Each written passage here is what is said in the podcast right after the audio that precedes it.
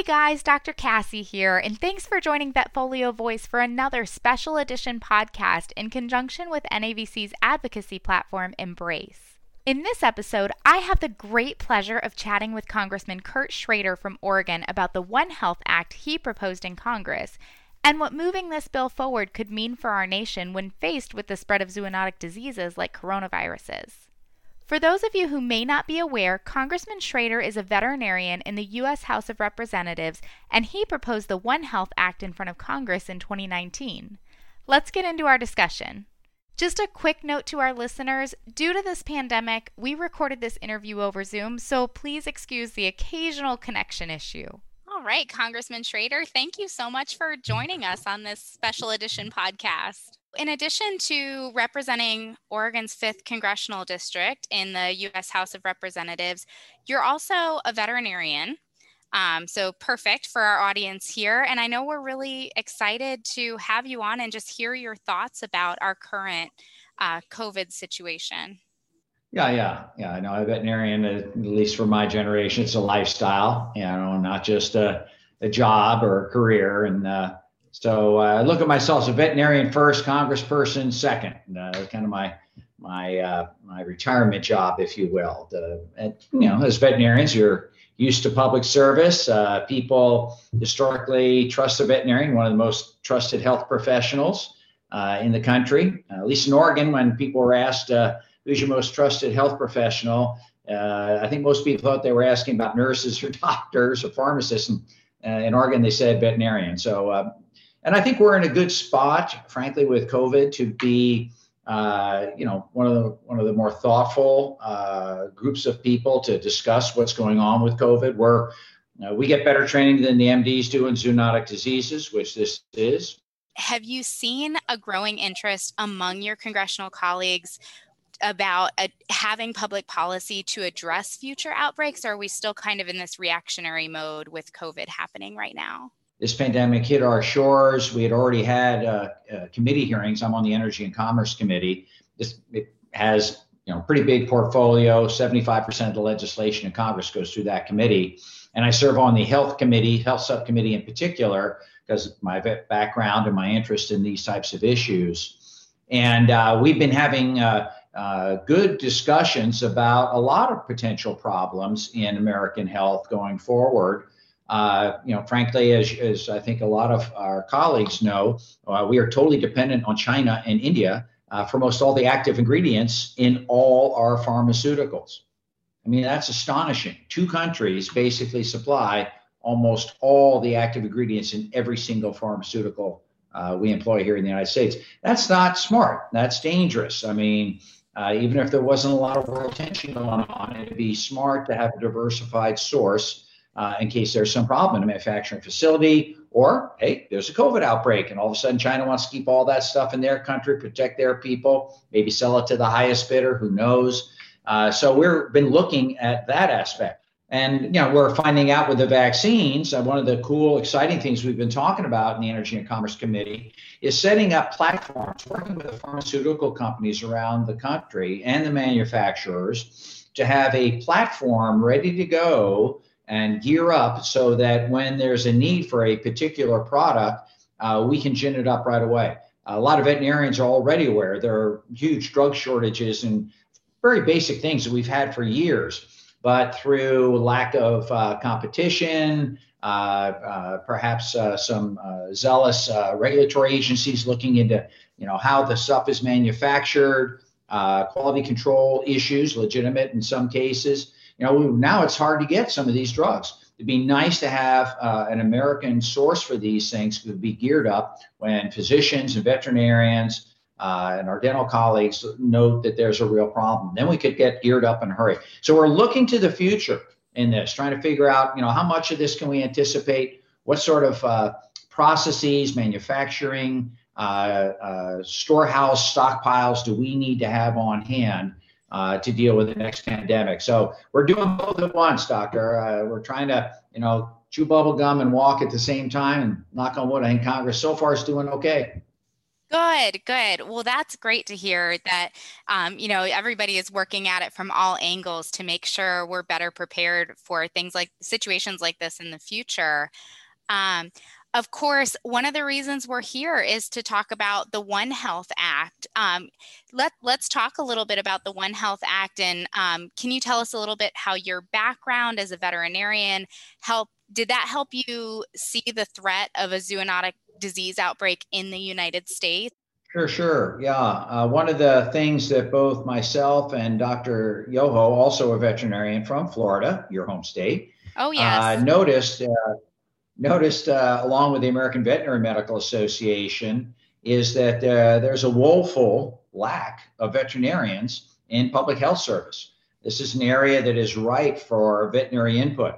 And we're seeing it uh, very much with uh, how we responded, uh, I would say, somewhat inadequately to this new public health crisis. It is imperative that veterinarians that are experts in zoonotic diseases be part of that public health framework. And that's what One Health does it makes sure that uh, veterinarians, doctors, pharmacists, manufacturers, uh, USDA, uh, uh, Food and Drug Administration, Environmental Protection Agency, uh, you know, the Communicable Disease Center, all these agencies are actually have a One Health framework that they can operate under, share information, share knowledge, so that we can be ready for, or as ready as you can be, for the next pandemic with the right equipment, the right hopeful pharmaceutical platforms to gear up in a hurry.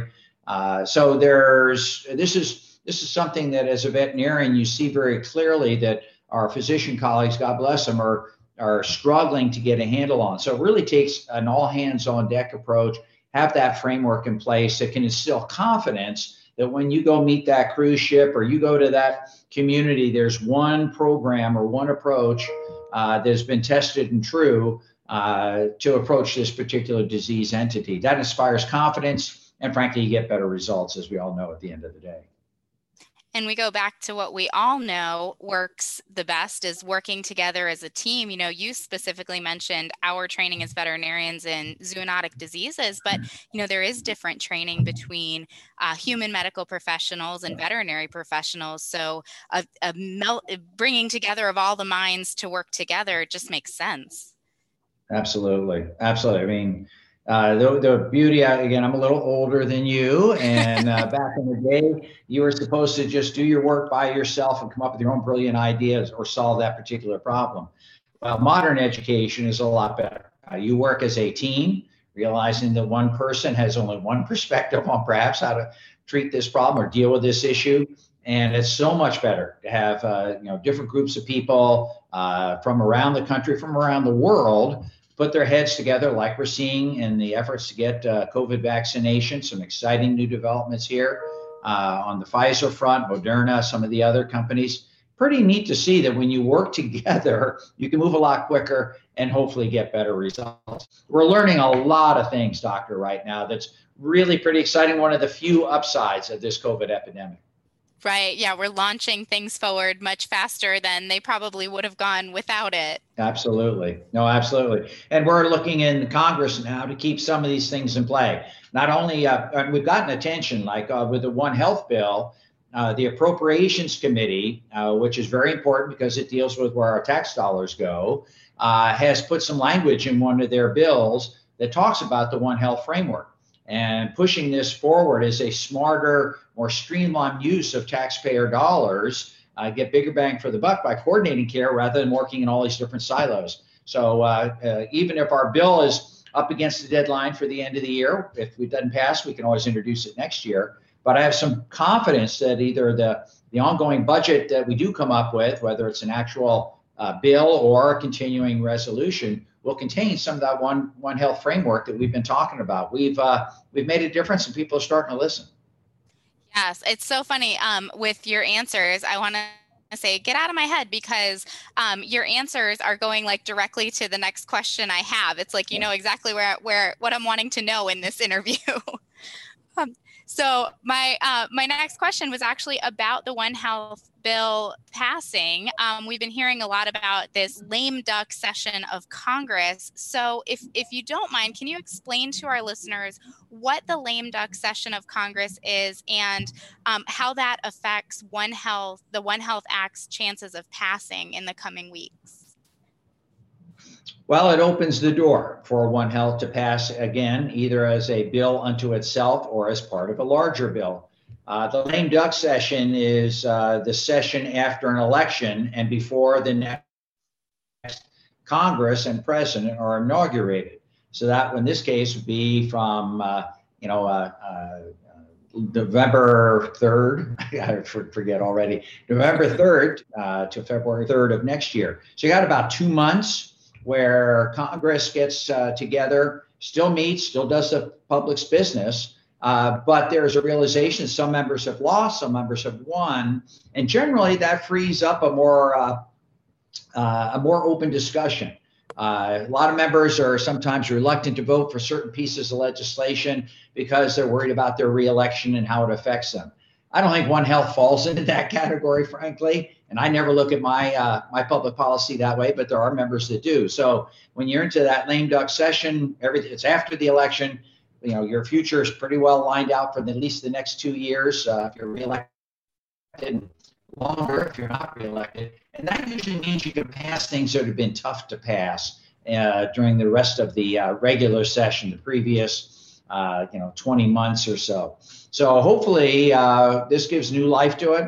Certainly the rise in cases that we're seeing across the country, uh, the increased hospitalizations, that's very, very serious. Hospitals, even in my state of Oregon, that I think is the fourth lowest infection rate in the country, our hospitals are getting to that point where they're concerned about being overwhelmed. So I think it's this is an opportunity to take advantage of the crisis, right? That's what they say. An opportunity for us to uh, step up and say, really need to pass this bill, or at the very least, get it included uh, in must pass legislation like our budget for this year.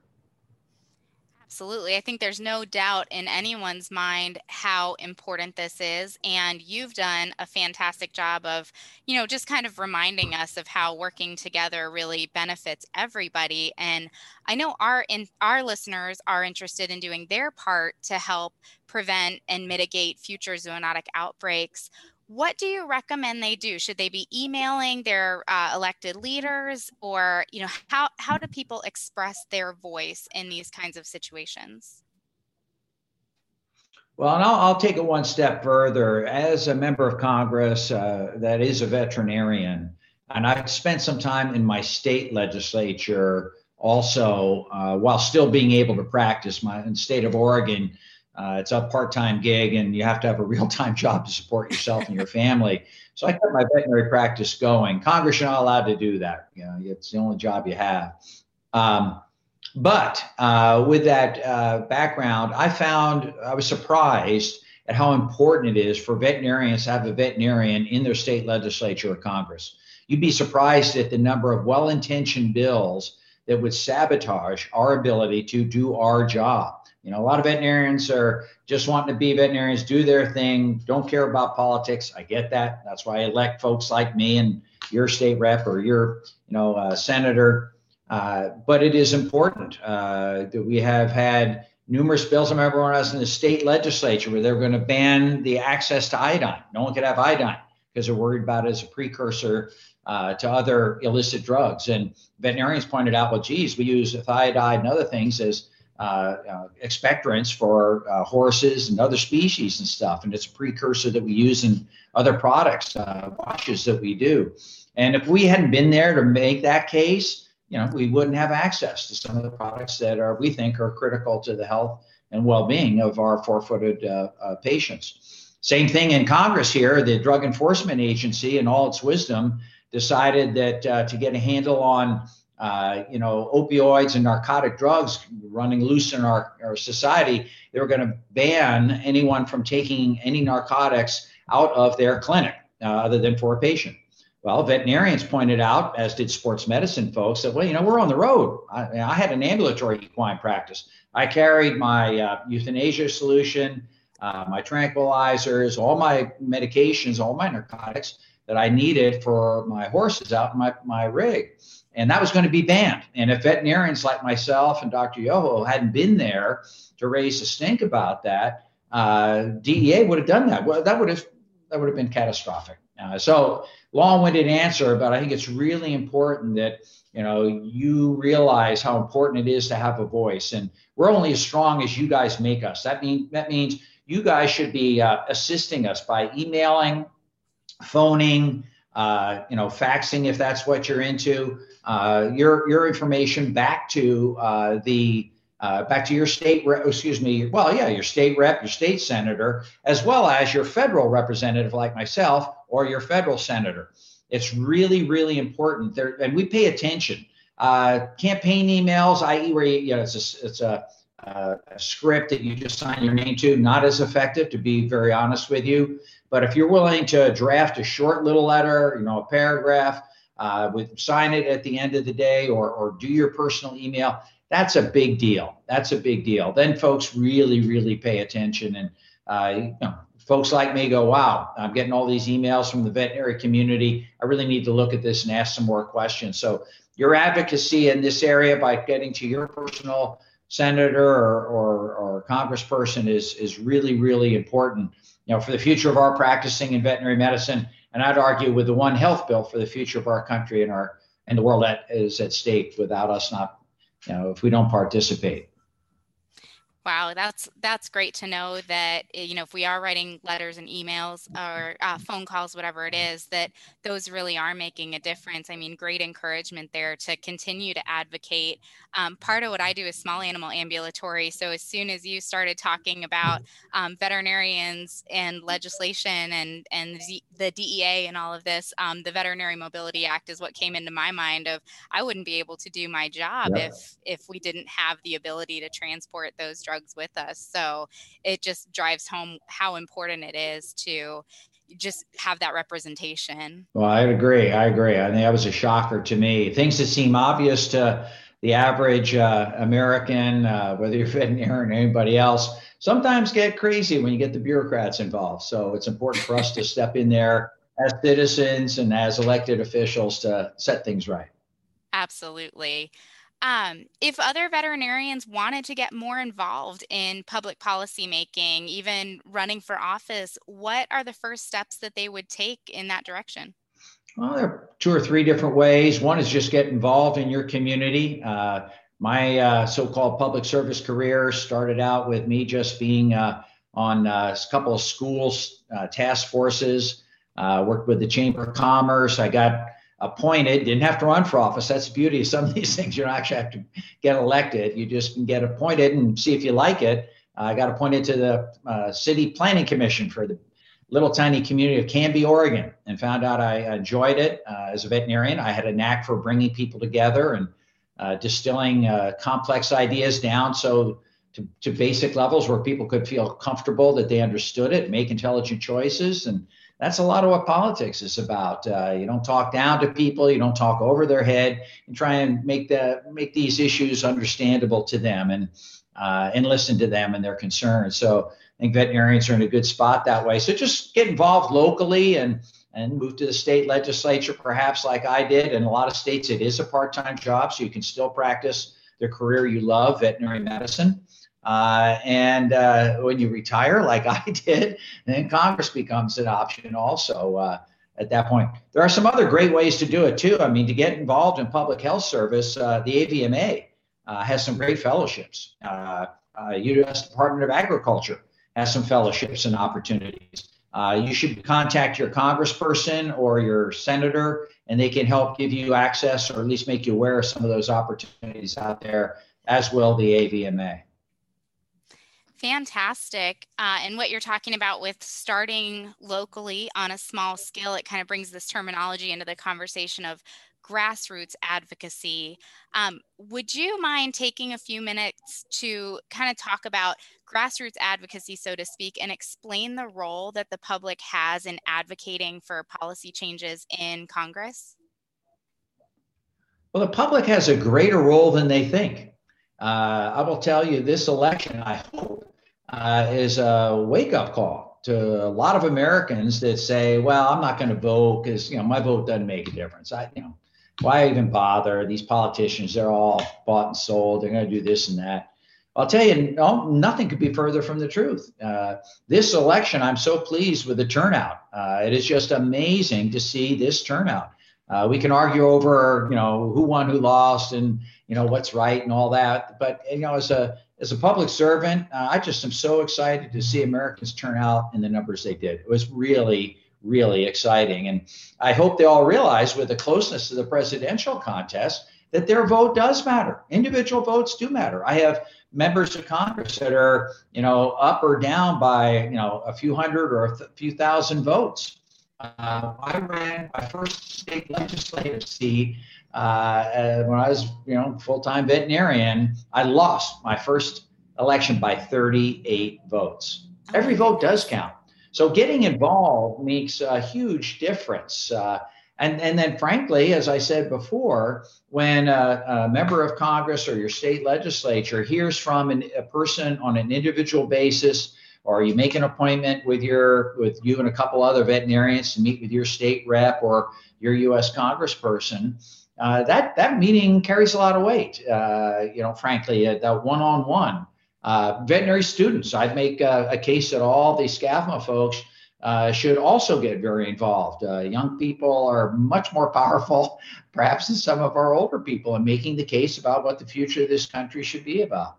So there's plenty of ways to to uh, interact and I think give great information for uh, members of Congress and their staffs uh, who are not experts in a lot of different things. I mean, I spend a lot of time educating my colleagues on veterinary aspects. Uh, we had a bill in front of our committee uh, a few months ago uh, that talked about access to conditional uses for major minor species, where we as veterinarians use products and drugs that uh, don't go through the full veterinary authorization. They're approved for human use, uh, gone through all the clinical trials, but not so much for veterinary medicine.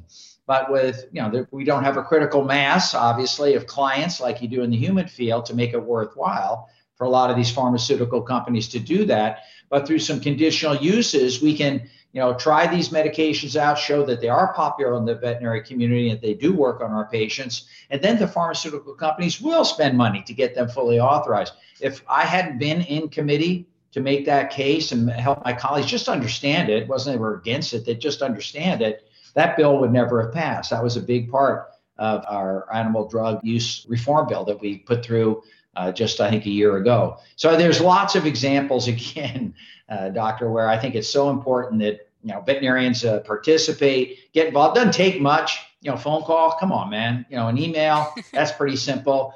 brief is good. You know, none of us in Congress want to read uh, War and Peace. We're much more interested in a more succinct argument that you guys have. I think veterinarians are really good at that.